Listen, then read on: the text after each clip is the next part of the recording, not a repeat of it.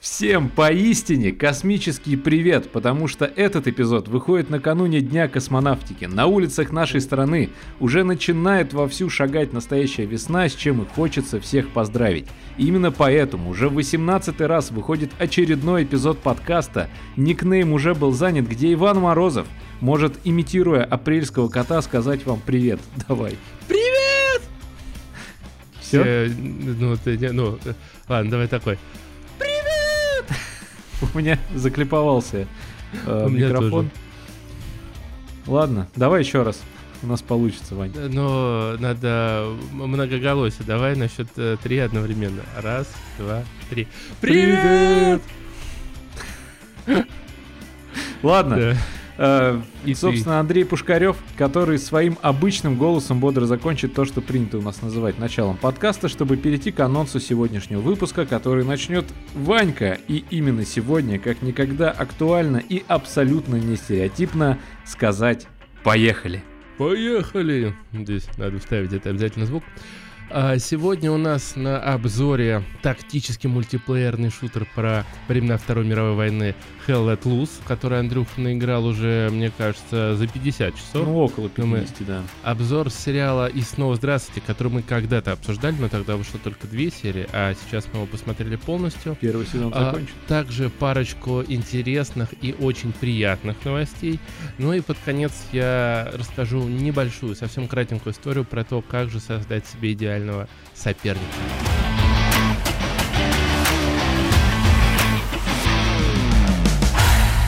И давай начнем Ну давай, прямо давай, с э, мега позитивнейших новостей, Не в первую очередь, вообще наверное, прям для радость. тебя. Радость, э, как А, мед потому что на раскаленную сковородку.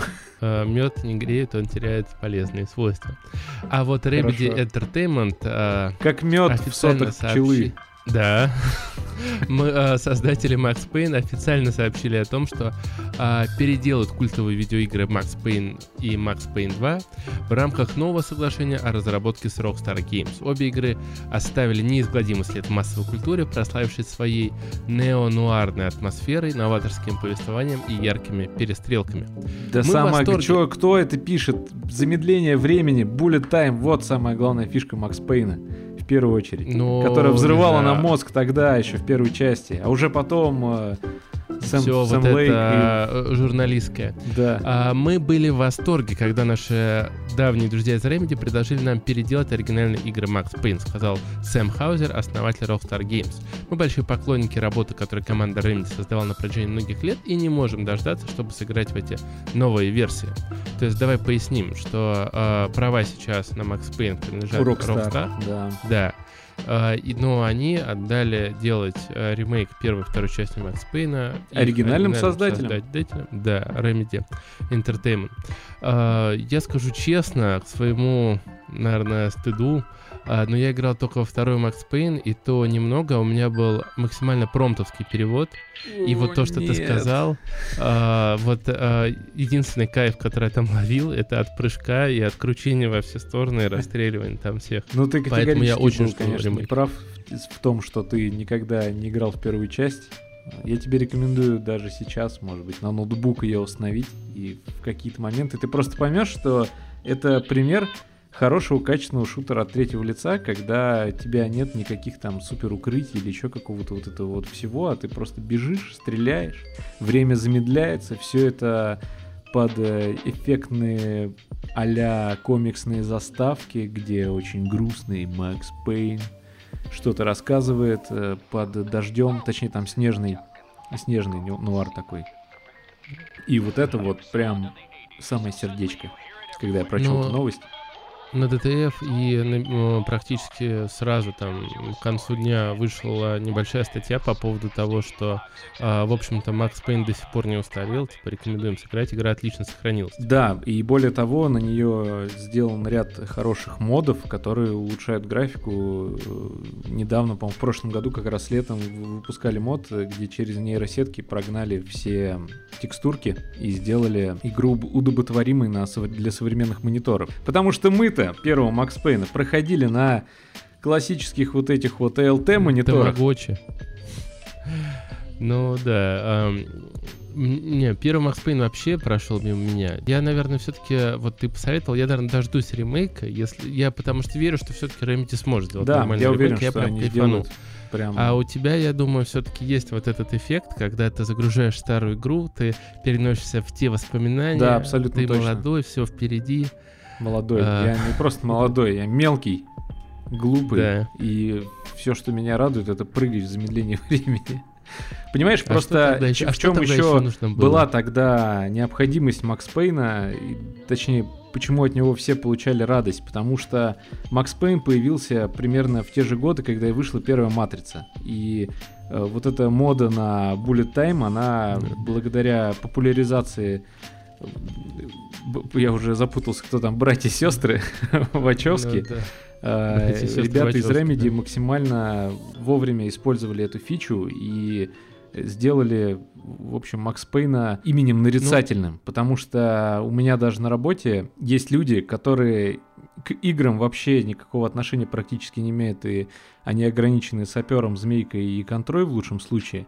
И тем не менее, они все равно, когда обсуждается какой-то очень эффектный момент, Они говорят, как Макс Пейн. как Макс Пейн, типа с дву- обязательно с двумя пистолетами в полете и в замедлении. Вот, да, как Макс Пейн. Я уверен, что вы точно так же примерно как-нибудь э, это все и называете. Как, как у Макс Пейна, помнишь? Да вот было? даже насколько имя круто, брутально выбрано, да? Мак- Макс Пейн, да? Да. То есть, где максимальная боль прям, ну. Ну, Пейн конечно, там с ошибкой как бы написано. Ну да, там но типа...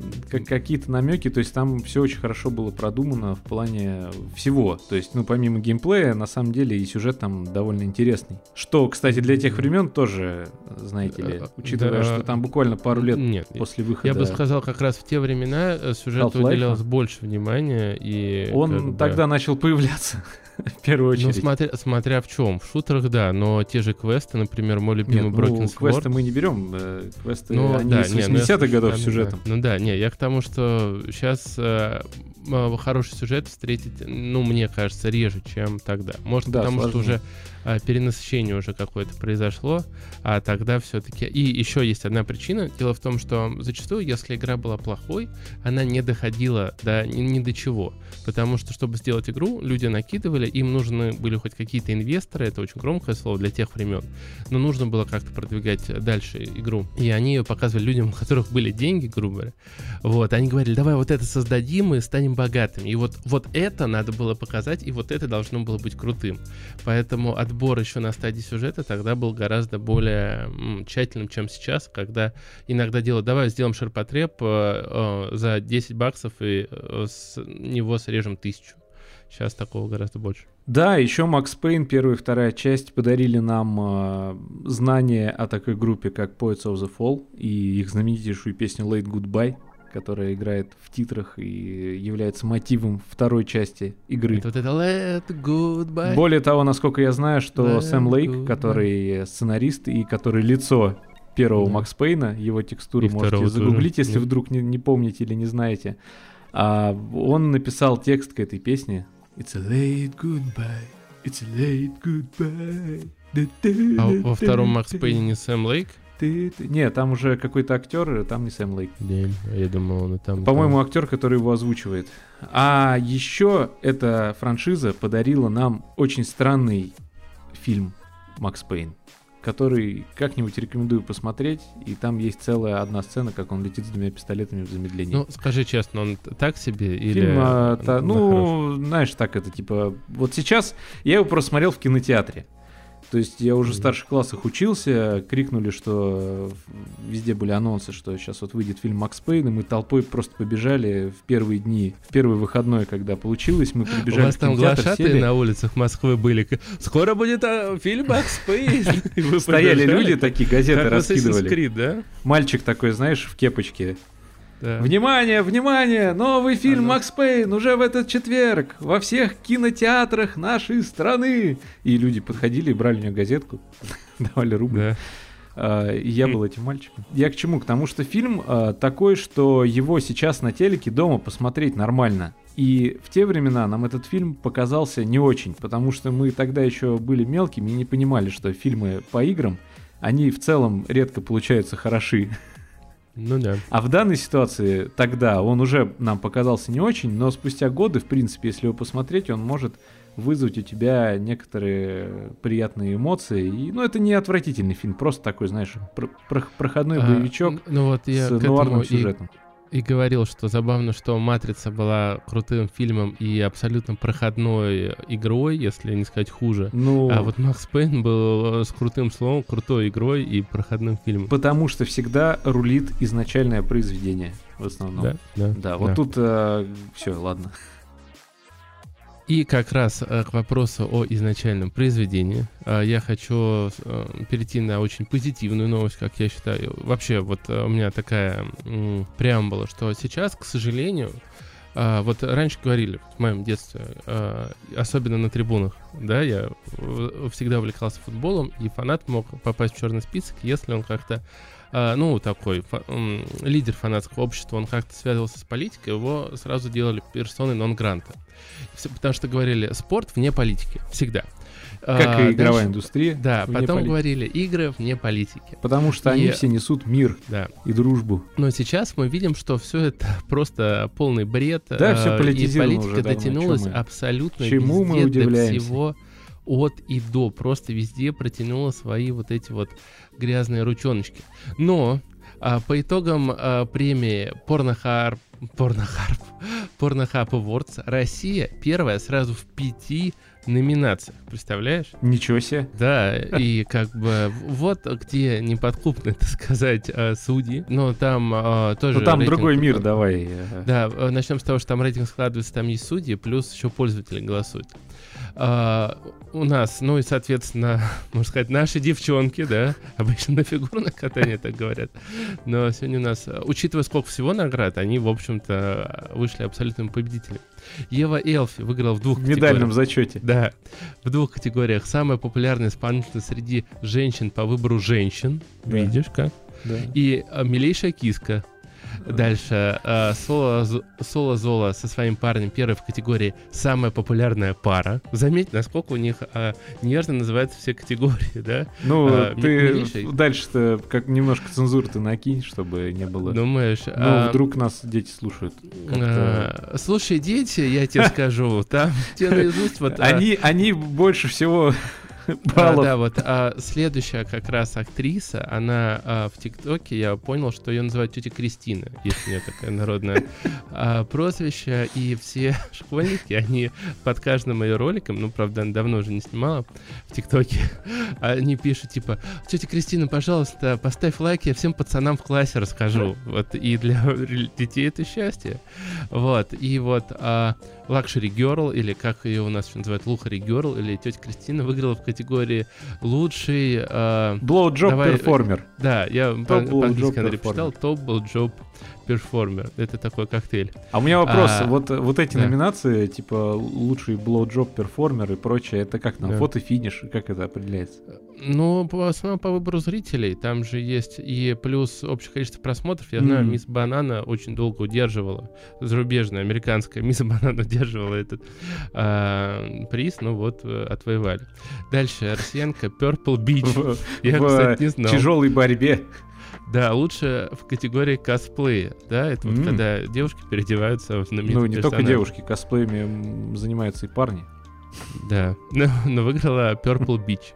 Интересно, я вот хотя они Несмотря на то, что занимались и парни. Да. да. Давай быстренько пройдемся и по остальным номинациям, где, может быть, нам еще, так сказать, предстоит что-то. Открыть Оста- что-то новое, Да, не нам с тобой. занять новые вершины. Да.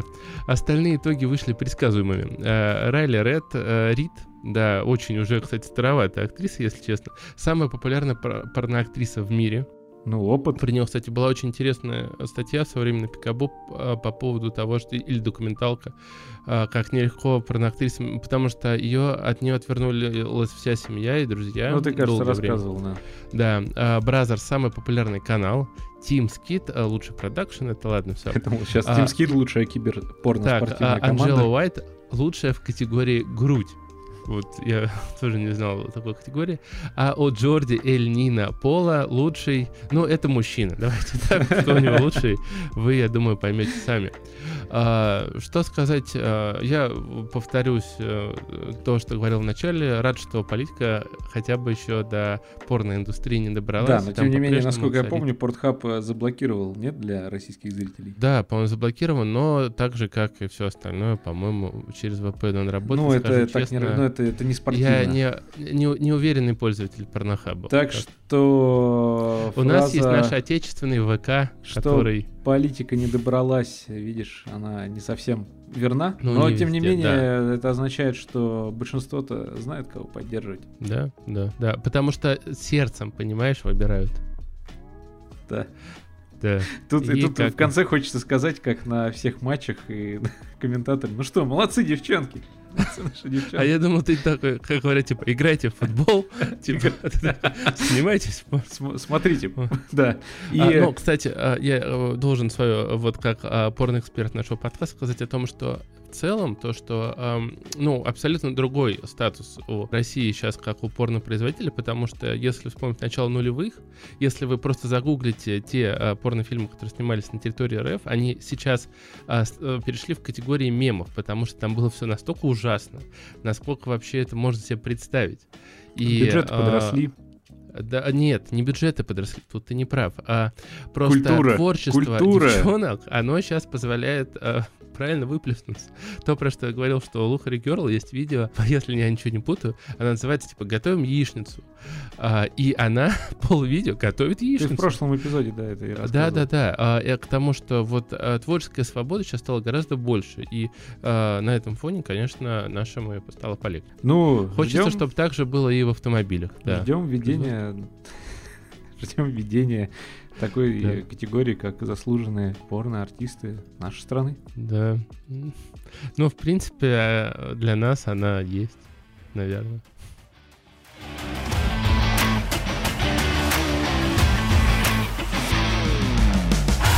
Переходим к серьезным темам, к настоящим. Вот это, не вот это вот все, Да. Хи-хи, ха-ха. хихи, да, вот эти ваши, которые там постоянно заголовок прочитали и радуетесь. А к настоящим аналитическим, псевдоаналитическим разборам. Да. И сегодня в наши, как сказал бы Пучков, цепкие лапы, или как он там говорит, попалась игра Hell Let Loose. Ванька в нее тоже немножко поиграл. Ты скажи мне сразу, ты вообще понял в итоге ее или не понял? Я, а, я уже я подготовился по своей части. Я, Подготовился. а, да, я про нее расскажу а, поменьше, чем ты, конечно, Ну. но тоже. Расскажу, я попробую передать свой опыт нашим зрителям. Да, возможно, проиграл может быть, пока я тебе буду рассказывать, ты поймешь, часа. поймешь, что нужно сделать, чтобы твой опыт стал немножко иным. Хотя не знаю, Ну. какой в итоге у тебя вывод, но позвольте начну. Эта Да. история началась еще в далеком или недалеком 2019 году. Так. Я начал активно проходить Fallen Order. Это для тех, кто вдруг не знает, такой, я не знаю, как его назвать, ну, допустим, лайтовый Souls-like Metroidvania с сюжетом про некого юного рыцаря-джедая, который выжил после знаменитого приказа 66, когда всех джедаев того этого самого. И это были времена самых золотых каток Сиджули, Ванька. Как Да. раз конец 19 года и предновогодняя пора, когда Да, тогда я- уже играл и Саня, и... да, да мы все Вот. тогда рубились, прям собирались. Предновогодняя пора того года для меня дала возможность в будний день просто ночью взять и залететь э, во что угодно. И все уже спали, потому что ходили еще на работу, я уже не ходил на работу. И меня немного вывел из себя босс-файт на арене, вот в Fallen Order, там под э, крутой музон монгольской хэви-метал группы. я забыл, как она называется, но я думаю, те, кто знает, поняли. Те- Wild Mongols. Э, Не-не-не, Как- как-то она под- как-то они по-другому называются. В общем, у них прикольные треки. Короче, я меня выписал вот это босс-файт. Чин, Чин, Я... Чингисхан, вот это? Вот под это ты дрался с этим? Да, вот под это я дрался, значит, на арене, и реш- что-то меня, меня все забесило, я решил по- покинуть игру э, и залезть в Steam, посмотреть, что там есть. И мне выпала рекомендация на некий Hell Let Loose. Из описания я понял, что это ранний доступ какого-то очередного штана про Вторую мировую. Я уже хотел было его пропустить, но увидел ценник рублей, наверное, в 200 или 300, что-то около того. Она меня заманила, и я взял. И сразу тут поясню, почему я так оказался падок на подобную игру. Дело в том, что в студенческие годы я случайным образом обнаружил для себя, возможно, для кого-то легендарную игру Red Orchestra с аддоном, где можно было поиграть за Красную Армию. И э, я получил некоторое удовольствие, но одному было играть в нее не в комьюнити я ни в какое тогда не влетел, просто забил и забыл про него на пару лет. И пару лет спустя с нашим другом Вовкой мы вдруг залетели во фри-то-плейную игру под названием Герой-генерал. Тоже тематика войны, тоже Вторая мировая. Есть э, фр- фр- фронта Великой Отечественной войны, тоже у игры такой некий налет э, хардкорности и симуляторности, но игруля на, даже на тот момент, я не помню, какой это год был, выглядел довольно устаревший и топорный. Короче, с этой игрой тоже не сложилось.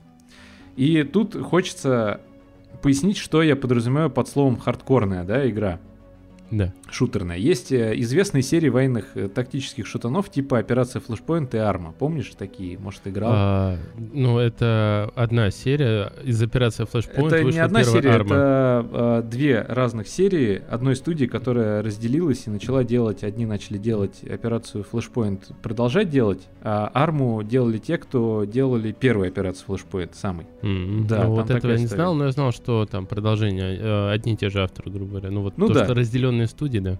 В общем, особенно в армии я знаю, что устраивают сетевые баталии, есть какие-то там красногорские игры, еще что-то. Это полный абзац, я смотрел видосы, эти трансляции, там надо вначале на игру навалить миллион каких-то модов, разобраться даже с внутренней коммуникацией, чтобы с людьми общаться там с помощью какой-то рации, искать серваки этих игр, прям которые не просто вот постоянно работают, а ивенты какие-то проводятся, и только потом ты сможешь зайти. И в результате всех этих пыток ты вначале по игре будешь ползать на виртуальных полях на брюхе часами, сделаешь один выстрел, и все. вот, так будет выглядеть игра. И это все очень сильно хардкорно и симуляторно на самом деле. А я долгое время искал что-то, чтобы была вот эта атмосфера такого, т- т- такого командного взаимодействия, но чтобы не надо было вот это вот там часами ползать по каким-то полям и выглядывать там какой-нибудь пиксель где-то в деревьях, чтобы выстрелить. И все это, все эти игры, они там длятся по 4 часа, по 5 часов. И вот э, я э, запустил Hell Let Loose буквально месяц назад. Игра сильно отличалась от того, что я запускал в 2019 году. Интерфейс стал понятным, э, появился русский язык. То есть сейчас он стал понятным? Да, да, сейчас объясню. Э, По сравнению с тем, что было тогда, тогда, понимаешь, я Там, если просто... что, просто нет интерфейса Э, вообще. Нет, он есть. Э, Ты Да. просто не знаешь, где он. В этом Да, весь да, в этом ну, весь прикол отлично. игры. Шикарно вообще.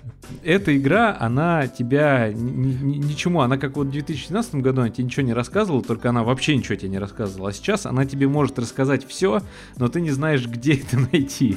Это ее один из самых вот к ней, у меня претензия, самая большая к ней на этот счет. Э, Хотя, как выяснилось, все решается просто нажать Escape и открыть э, справку. Там все вообще написано, и в игре есть даже всплывающие подсказки, все, все это есть, но только надо на это обращать внимание. Короче, тогда я побегал, набил один-два фрага, поползал также на брюхе э, по полям, ничего не понимал, что происходит вообще, как в это играть, и закрыл и забыл. И в этом году абсолютно случайно, вот как я и говорю, месяц назад, я ее, когда открыл, э, почему вообще я ее открыл? У меня появилось такое чувство, м, мы когда, вот Вовка, наш друг, опять же, вот э, у него есть такая фраза, что-то хочется. Просто вы идете такие, блин, что-то хочется. Это когда что-то хочется, ты не можешь объяснить, что, надо что-то замутить, какую-то движ, и что конкретно придумать не получается, поэтому что-то хочется. Вот у меня было состояние, что-то хочется, и это что-то хочется меня как раз и побудило запустить Hell Let Loose снова. Тем более, как оказалось, за эти три года игра вышла в релиз, появилась не только на компе, но еще и на плойке. Туда добавили советскую компанию, ну, как компанию. На плойке даже раздавали в э, Да. PS Plus. Да, да, да. Мог любой забрать почти. Туда, там появилась карта Курск, карта Сталинграду, советские войска, советская техника. И стало быть, я почитал и понял, что разрабы начали, ну точнее, они знают, что Вторую мировую выиграли не только American Soldiers и вот эти вот все ребятки. Britain Soldiers. Britain Soldiers, эти со- союзники, Unions, э, на самом деле, что все несколько иначе, э, и начали накидывать туда и такого контента. А теперь давай я для слушателей объясню, что такое Hell Let Loose вообще, а то я так долго приступаюсь к этому. Это реально массовый тактический а потом объясню, шутер, да. да, где в первую очередь важен вообще не твой скилл э, игры и стрельбы, точнее, а командная тактика. Э, бьются за победу две команды на карте. Это 50 на 50 человек. Вообще с тобой не согласен. Уже. Да ты Там можешь... Э, скилл ну, стрельбы давай. очень важен, очень важен. Просто ты, а, если а, ты одинаково а, вы с соперником видитесь, даже с секундной задержкой, то есть ты его раньше увидел, один наведется раньше и выстрелит, вот он, если он понял игровую механику, а там очень тяжело стрелять, он тебя просто какой-то очередью от бедра положит, и пока будешь прицеливаться, я не знаю, раза ляжешь. на самом деле, насколько там тяжело стрелять, потому что мне так не показалось, мне казалось, там вообще довольно простая стрельба, все реализовано абсолютно обычно. Правую кнопку прицелился, выстрелил, все, побежал побежал дальше. Единственное, что игра не показывает тебе интерфейс, сколько у тебя патронов в магазине.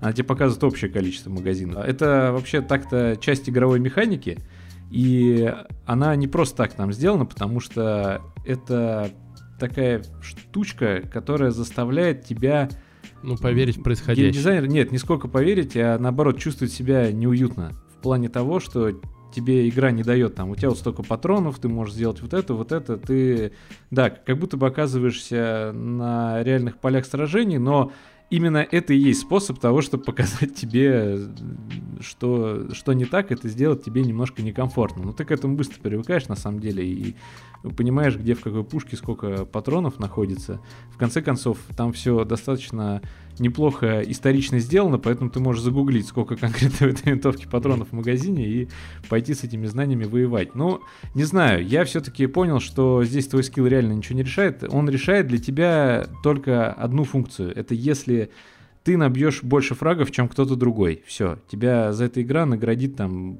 парой сотен очков. Тогда да, тогда я соглашусь, скилл здесь решает. Но для победы твоей команды ты э, винтик. Поэтому убьешь ты там 100 противников, 10, одного, там можно выиграть, не убив вообще никого. В, в этом весь цимис игры. И почему я так сказал, что важен не личный скилл игрока, а важно умение работать в команде. Потому что в каждой стороне игроки не просто бегают и десматчатся, они именно планируют атаку, оборону, поддержку и там, например, разведку. Как это все реализовано? Значит, у каждой из сторон, из этих 50 человек, один человек это командующий. Он управляет всеми оставшимися 49 людьми. Он единолично может управлять картой, и для него игра выглядит как э, в основном стратегия. Хотя он также может бегать по полю, стрелять, но это бессмысленно. А, такой режим, кстати, можешь вспомнишь, был в батле. Помнишь, там один сидел да. и типа поддержку там скидывал какие-то патроны, установки. Четвертый Battlefield. Да, точно, в четвертом. Но это просто один из режимов, и там это, ну, могло не сильно. Ну, давай поясним, что один человек мог зайти не за бойцов, а он заходил как такой, да, он заходил командующий и... над uh, полем боя. Да, здесь ты заходишь как командующий, и ты можешь и над полем боя смотреть, и бегать по карте тоже решать какие-то задачи. Там есть такая необходимость иногда. И тут э, весь геймплей, в общем-то, завязан в том числе и на умение командующего вовремя сориентироваться, какую точку атаковать, какую оборонять, куда отправить самолет с разведкой, э, Э, а причем авиация тут это NPC, то есть это игроки на... не летают на самолетах. На танках ездят. И самое главное, что должен делать командующий, это вовремя и грамотно распределять ресурсы, которые добываются также благодаря игрокам. То есть они там строят определенные качалки, а чтобы построить эту качалку, он должен отдать приказ э, кому-то. И у каждого, ну, вообще эта команда дальше делится на подразделения. Там есть танкисты, артиллерия, разведка, и, основная часть это пехота, большая часть людей. И у каждого подразделения такого есть свой э, офицер. Отряд может на чем-то специализироваться, если есть предварительный план. А игра дает тебе возможность спланировать, если ты заходишь на самое начало катки, там, по-моему, минуты три дается на общее общение, скажем так, между командиром и офицерами. Солдаты в это время могут экипироваться, еще что-нибудь делать. И все это абсолютно реализуемо.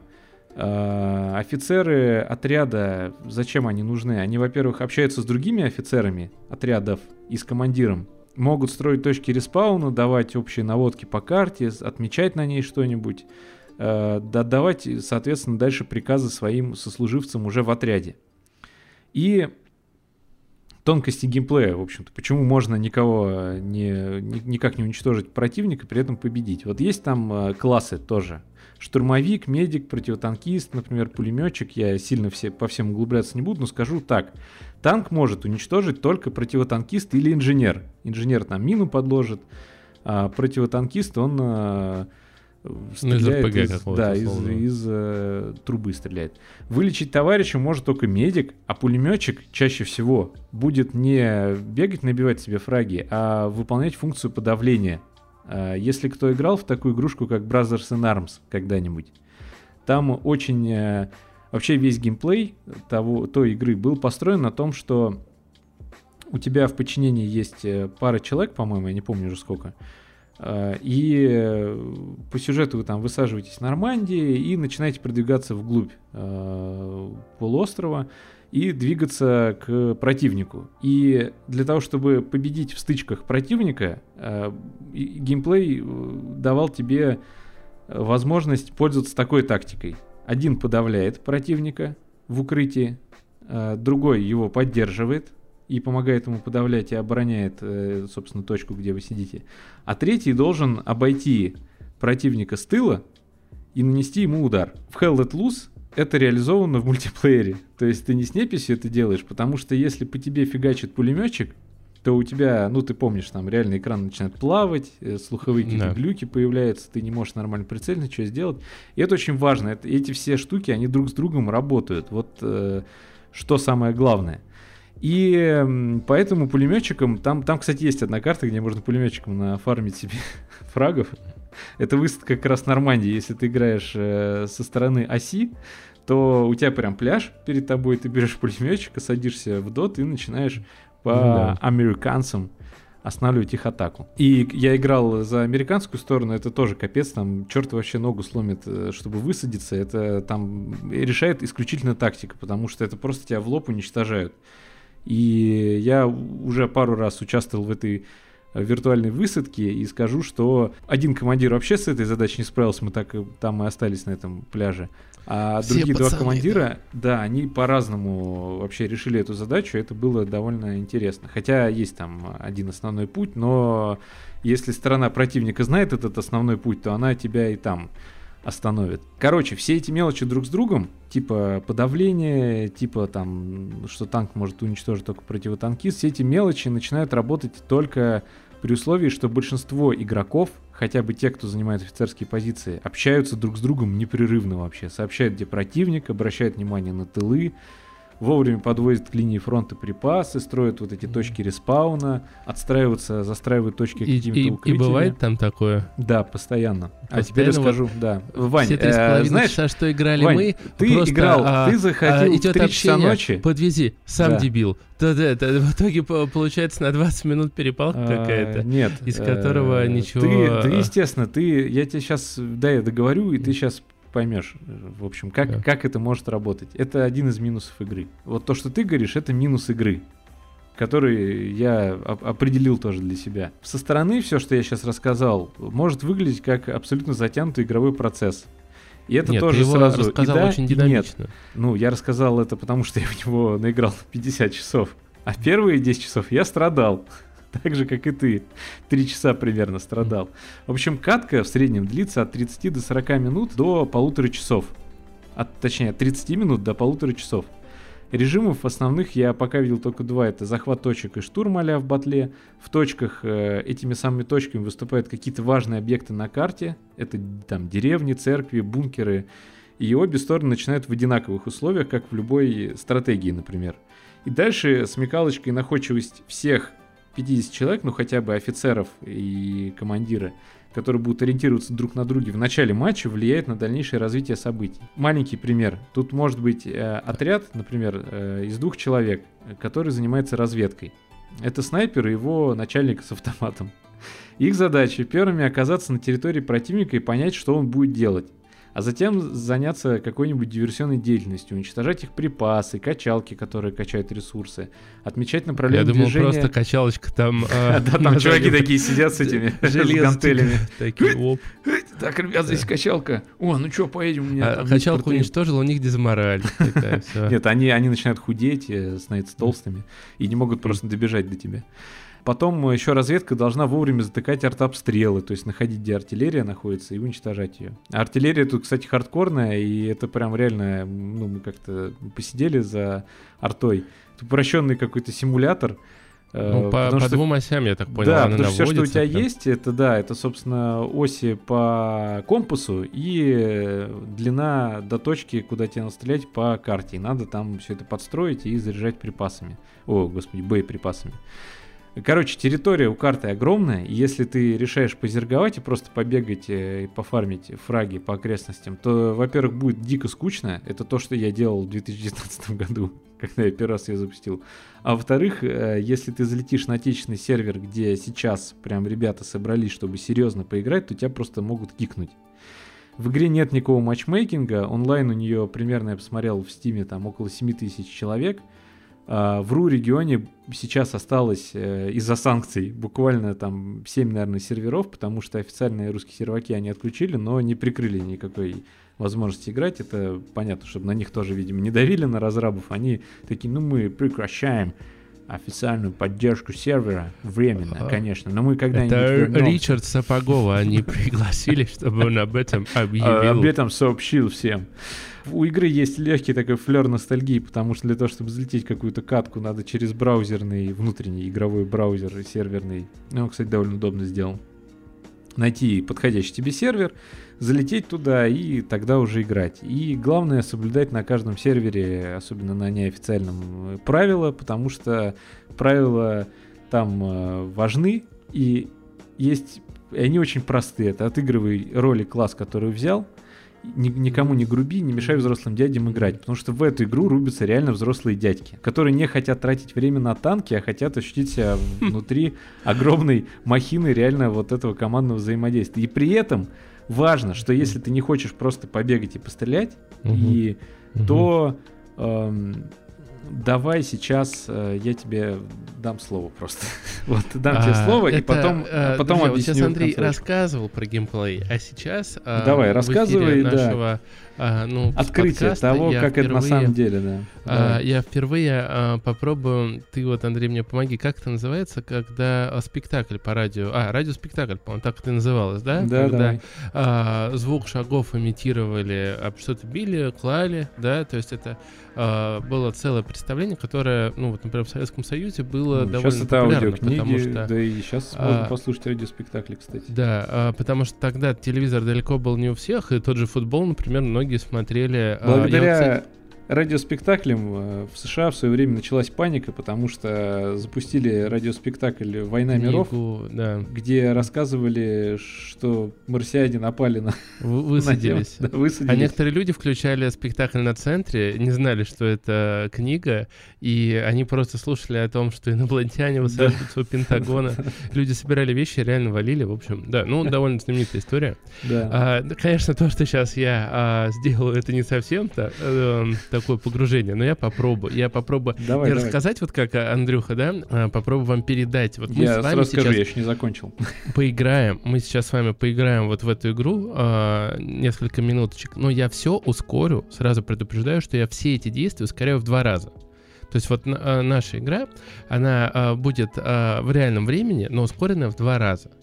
Но а, а, время, потраченное на какое-либо действие, мы все его будем проходить просто умноженное на 2. То есть оно не минуту, а 30 секунд, например, да?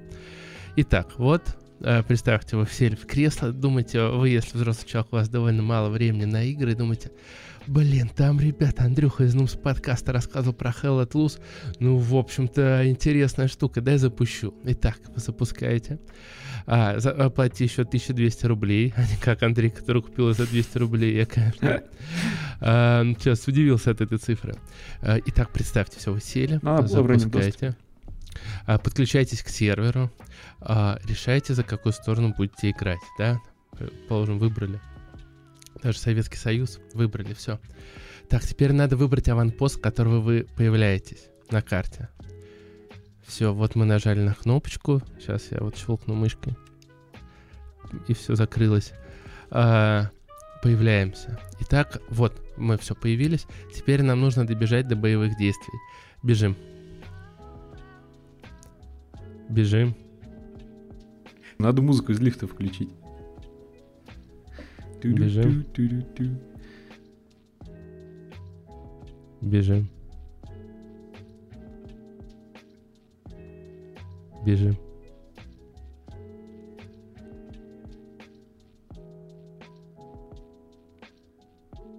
Нас убили. А, ну ладно, ничего, бывает. А, так, Еще раз выберу аванпост, да? Выбираем аванпост и ждем, когда можем возродиться, чтобы этот. 30 Пока секунд. ждем. Да. Да. 30 секунд ждем. Ждем, там можем какие-то иногда переговоры услышать. Да. А если выбрать Выбрали. правильный аванпост, можно Что-то ждать бегают по этим. 7 секунд. Все, прошло. Бежим. Бежим. Это если что, я не один бегу, я еще со своим сопартийцем бегу. Бежим.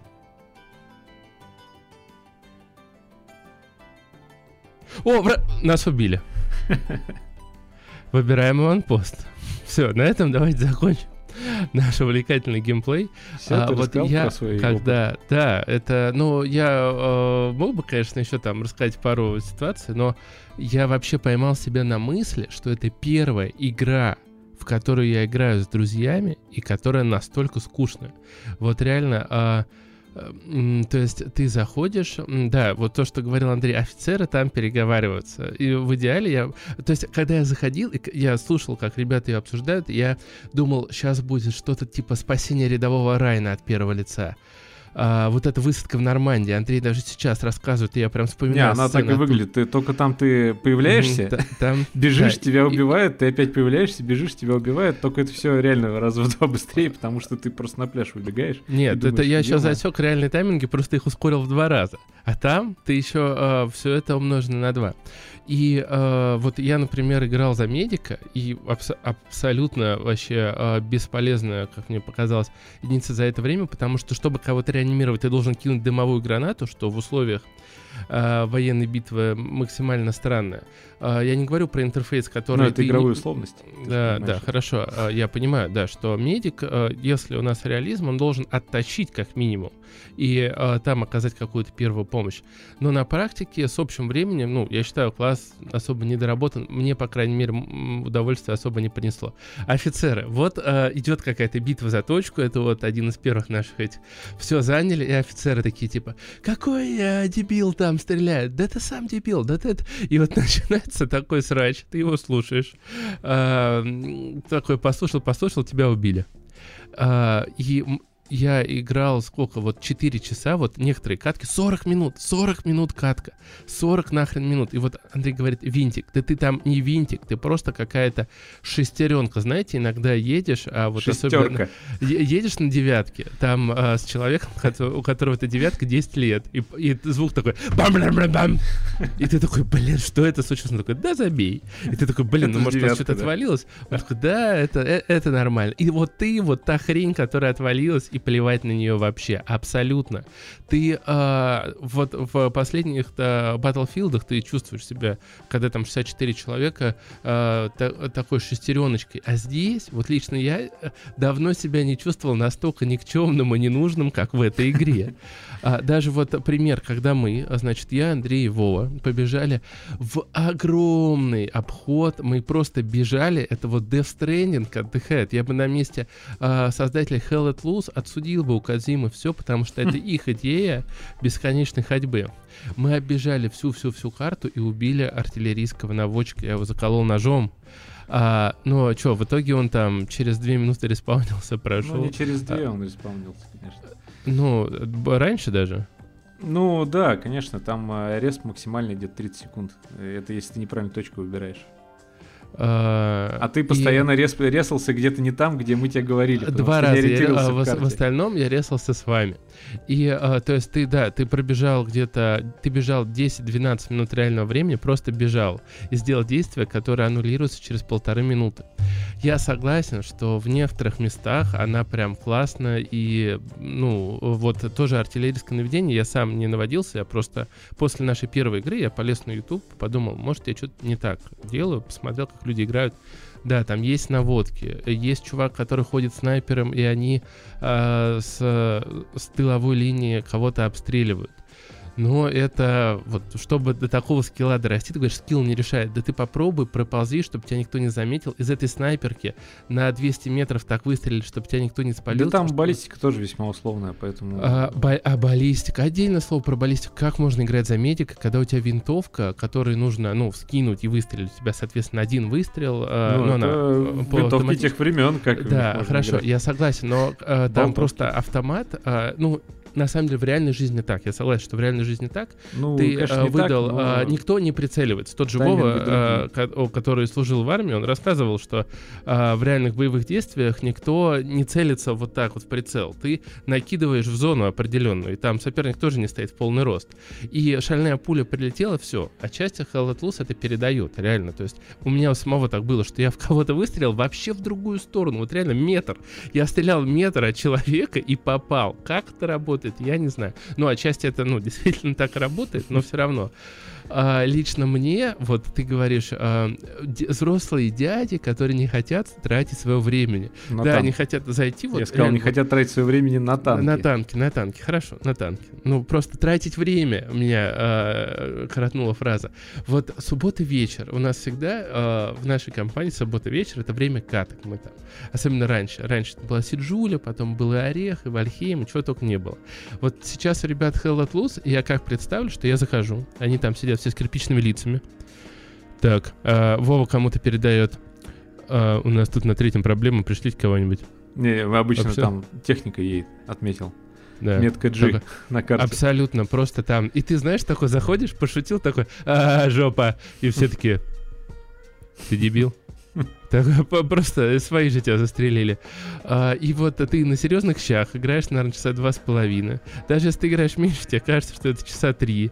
А, тебя там убили просто... У меня статистика была вот по тому матчу, где артиллерии завалили 27 смертей на 6 убийств.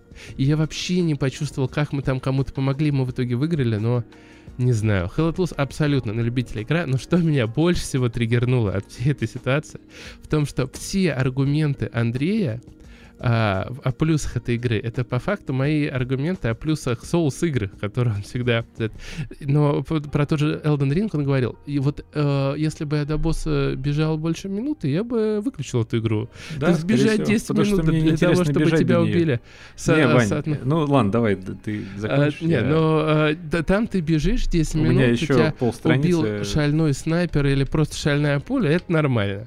То есть, когда ты прибежал и дерешься на равных за счет своей, э, там, не доглядел, еще что-то, ты погиб, mm-hmm. это типа неправильно, и это какой-то сумасшедший хардкор.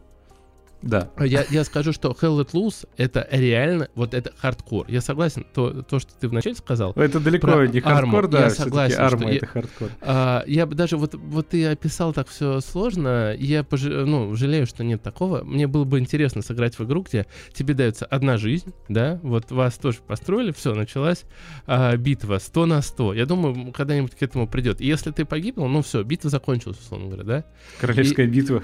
А, ну, не, ну 100 на 100, ты же нет ну, командных. Будет королев. королевская битва 100 на 100. Кто-то защищает, кто-то это. А, наверное, там ты начнешь ценить вот эту игровую жизнь гораздо выше. А, а, хотя я уверен, что все равно идея разобьется об то, что 90 человек, они будут играть по фану, ну, разбились, там, запустили новую игру. Да, так и будет. Вот, а, но э, Эту проблему пытается решить Battlefield, да и, в общем-то, и Hell at Loose, включая те самые тикеты, когда у тебя общее количество фрагов на твой ну, на всю, на всю твою команду распределено. То есть это на, там, на 100 человек, условно, у тебя 400 тикетов. То есть, условно говоря, опять же, каждый может э, погибнуть 4 раза. И Я думал, там вообще будет... нет ограничений по гибели. А, в разных режимах по-разному. Там просто каточки по часу. То есть, как бы...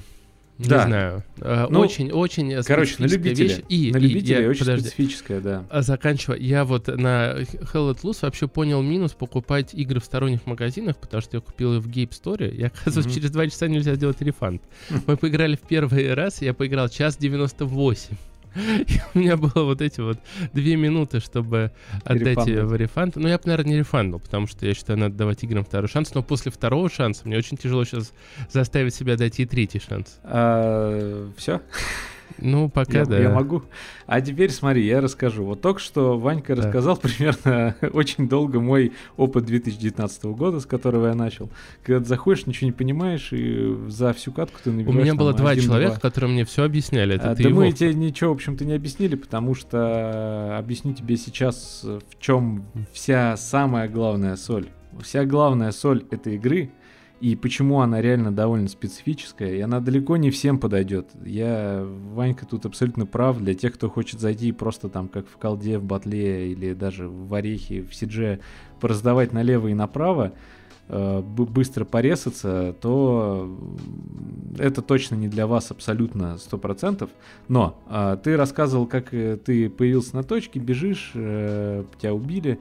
И вся идея в том, что тут открывается определенный план. Э, понимая того, что в тебя может прилететь та самая шальная, да, шальной снаряд, ты должен э, понимать, откуда он может тебя прилететь. А для этого тебе надо постоянно общаться со, своими, со своим отрядом. И тогда процесс перебегания вот этих вот жалких, там каких-нибудь уже, когда ты находишься на линии фронта 10 метров, превращается в тебя в какую-то особую мини-игру. Как же, блин, мне туда проползти, чтобы потом вылезти, остаться в живых и продолжить э, выполнять какую-либо задачу, которую перед тобой поставит офицер когда мы играли с тобой, например, сразу поясню, мы играли вообще на во время, когда в игре сидят какие-то зерги. То есть там э, никто не собирается в нее поиграть. Это, знаешь, как собраться на футбол, например, пойти. Да. Вот ты в, у себя на даче там с ребятами собираешься на футбол, вы договариваетесь да. заранее, собираетесь, у вас таким образом как- как-то формируются обе команды, и вы начинаете играть. Вот Hell Let Loose и подобные игры, это она не единственная. Есть еще одна игра Squad, я про нее тоже расскажу, потому что в нее уже наиграл около 30 часов. 38 и, я сейчас смотрел. 38, да. Я про нее расскажу в как-нибудь другой раз. Она э, все примерно то же самое, но немного по-другому. И это немного по-другому очень значительное. Надо ну, Байкова будет позвать. А, ну, может быть. Он, кстати, в Халлослус рубится активно. А, значит, самое главное для того, чтобы начать играть в эту игру, если вы готовы на нее тратить там один-два вечера в неделю, это э, попасть и зайти в какой-то клан, где сидят э, люди, которые реально в течение недели в чатике переписываются. Мы на следующей неделе, там, ну, обычно такие сообщения, у нас на следующей неделе дружеский матч с ребятами из Чехии, с чехами. И вот мы знаем, мы смотрели их трансляции игр, они, у них вот такая тактика, а мы будем делать вот так. И вы все дружно обсуждаете тактику, и офицеры потом, которые формируют себе отряды, они потом обсуждают тактику своим отрядом уже во время катки, уже в начале катки, этих там двух минут хватит. И игра превращается вообще в абсолютно другую историю, потому что если ты, условно говоря, находишься в штурмовом отряде, то ты вообще не будешь вылазить из этих боевых действий. То есть ты не будешь э, постоянно бежать куда-то сколько-то там 10 минут, да, в обход всей карты и погибать, потом ждать 30 минут респа. Вы будете грамотно расставлять точки этого респауна, и вы будете постоянно реально находиться внутри какой-то стычки, либо маленькой, либо прям глобальной, там с артиллерией, с танками, все, чтобы было по красоте. И вот мы на днях э, зарубились с Вовой уже с Диманом, втроем, сделали себе отряд на троих, и э, играли мы не так поздно, как с тобой, то есть там не в час ночи, не в два ночи, а часиков в 10 вечера мы сели, и там сидело очень много адекватных ребят, э, половина из которых завтра уже там на работу, там детей в садик отводить. В воскресенье это неплохо. Нет, в среду, в среду а, это в было. среду, ну хорошо. А, и в среду или во вторник. И вот все 50 человек в нашей команде, благодаря очень грамотным действиям командира, Отвели начали, детей в сад. казалось бы, начали просто максимально быстро занимать необходимые точки. И, и на второй мы застопорились минут на 30 или 40 и просто ее с разных сторон пытались захватить. Противник невероятно умело оборонялся. И наш командующий в какой-то момент решил вообще все силы кинуть на ее захват. И в этот момент, когда он кинул на, на захват, противник захватил все тыловые точки и рассредоточил нашу команду вокруг той, которую мы пытались эти 30 минут захватить. От так называемого триггера, это такая зона на карте, там обозначается, в нее зайти, начинается захват. А, и это было реально, ну, эффектно. Несмотря на то, что мы проиграли, ты прям почувствовал, ничего себе, да, вот так вот ребята-то оказались там мудрее и важны были в том числе вот эти маленькие чертовые, блин, гады, которые прятались в каких-то кустах и кемперили нас с, нашей, с нашего личного аванпоста, с нашей точки респауна, меня, Вовку и Диму. И мы очень долго пытались их как-то обмануть, короче, хитрожопили их, но за это время уже общий бой был, конечно, проигран. Кому хочется порекомендовать эту игру? Тем, кто готов на самом деле, да, где-то и, возможно, минуты полторы, две, три побегать, но на самом деле это тоже все решаем, потому что ты не должен сразу появляться на начальной точке, а либо сесть в специальный транспортный грузовик, который тебя отвезет, э, которым управляет тоже обычный человек, отвезет тебя к будущей линии фронта, либо уже резаться непосредственно в местах вот этих вот боевых действий. Uh, эта игра, почему она важна на самом деле? Я понимаю, что это одна из итераций того, чего бы я хотел видеть в будущем. Здесь нет лутбоксов, здесь нет клоунских скинов, геев, трансгендеров, каких-то легенд, оперативников, прочей всей этой мишуры. Есть вот изначальный ванильный геймплей, где ты бегаешь, э, Ну, не знаю, если послушать офицеров, то там геи все, судя по их а, диалогам. Ну, та, там, где мы играли, да, так и было примерно. Вот эта фраза, ну ты и гей. Да, да, да.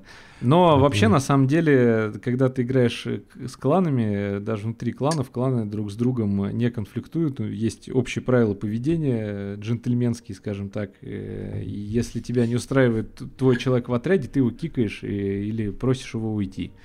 И там э, на настоящих катках, э, в которые мы рубились с Вовкой, э, в полунастоящих, потому что мы еще не успели поучаствовать в ивентах, которые традиционные там у них по средам и субботам проходят э, с другими кланами, и просто они занимают весь сервер и начинают уничтожать случайных людей, а, то получается, что у игры есть много минусов в формате ограничений. То есть, во-первых, это найти незаполненный сервер, найти себе какой-то клан единомышленников, и игра не даст тебе в нее нормально поиграть после полуночи в любой день вообще недели, дня, неважно, выходной это или что-то еще.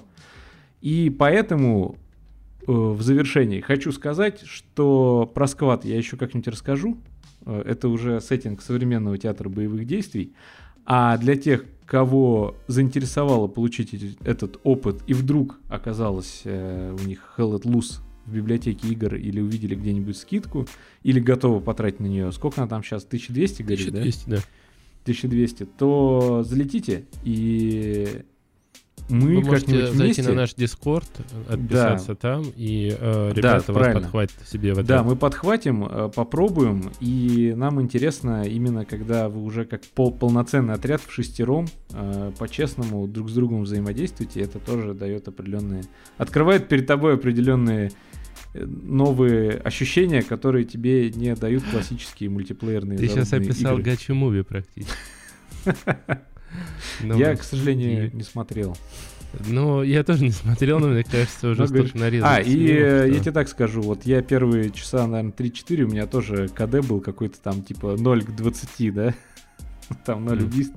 Есть Сейчас я в среднем уже набиваю там, умираю значительно меньше, раза в два, и уже раза в два больше уничтожаю. То есть у меня КД уже к единичке э, при- при- приближается потихонечку. То есть за катку я в среднем начал человек 20 25 отправлять э, к Тору или кто там. Был. я э, надеюсь, еще найду силы с вами порубать. Я посоветую брать ее через Steam. То есть есть разные сейчас способы пополнения через Плати.ру через Kiwi. Ну, чтобы можно было рефанднуть. в А, да, чего. вот если Но вам... Но, да, Проблема в том, что в одного ты в ней не разберешься, и самое главное, что не участвуя на серверном событии, грубо говоря, то ты тоже не получишь того, что игра это из себя на самом деле представляет. Ну, не, Именно поэтому в ней нет матчмейкинга, кстати, Есть, никакого. есть люди, как вот э, у меня есть коллега, вот мы про него говорили, Андрей Байков. э, Я с ним работал на заводе. Вот этот человек, он, э, когда мы играли в Call of Duty 4, э, разбирал, насколько неправильно устроен э, автомат и почему он технически не сможет так, ну, стрелять или еще что-то. Я не помню, к чему-то была у него такая придир- В общем, человек очень сильно разбирался в войне, что связано с боевыми действиями. Это было его главное увлечение, и он работал в месте, которое, в общем-то, эм, ну, этому им посвящено. А, но и вот он за эти два часа, я уверен, вот даже если никого не будет, он, собственно, и залип в Hell. Вот Если вы такой Да. человек, который Он всегда по этой тематике, а, этой тематикой увлекался, и танки, возможно, вам близки, то и новые готовы э, вступить на следующую ступенечку хардкора. Я знаю, что среди танков тоже есть адские там а, хардкорщики, командиры отрядов и так далее. Не, ну там Вот. и чемпионаты, и все это само собой. э, И там, тут- но та же артиллерия там, кажется, гораздо более упрощенная. Вот, то тогда да, возможно, это для вас.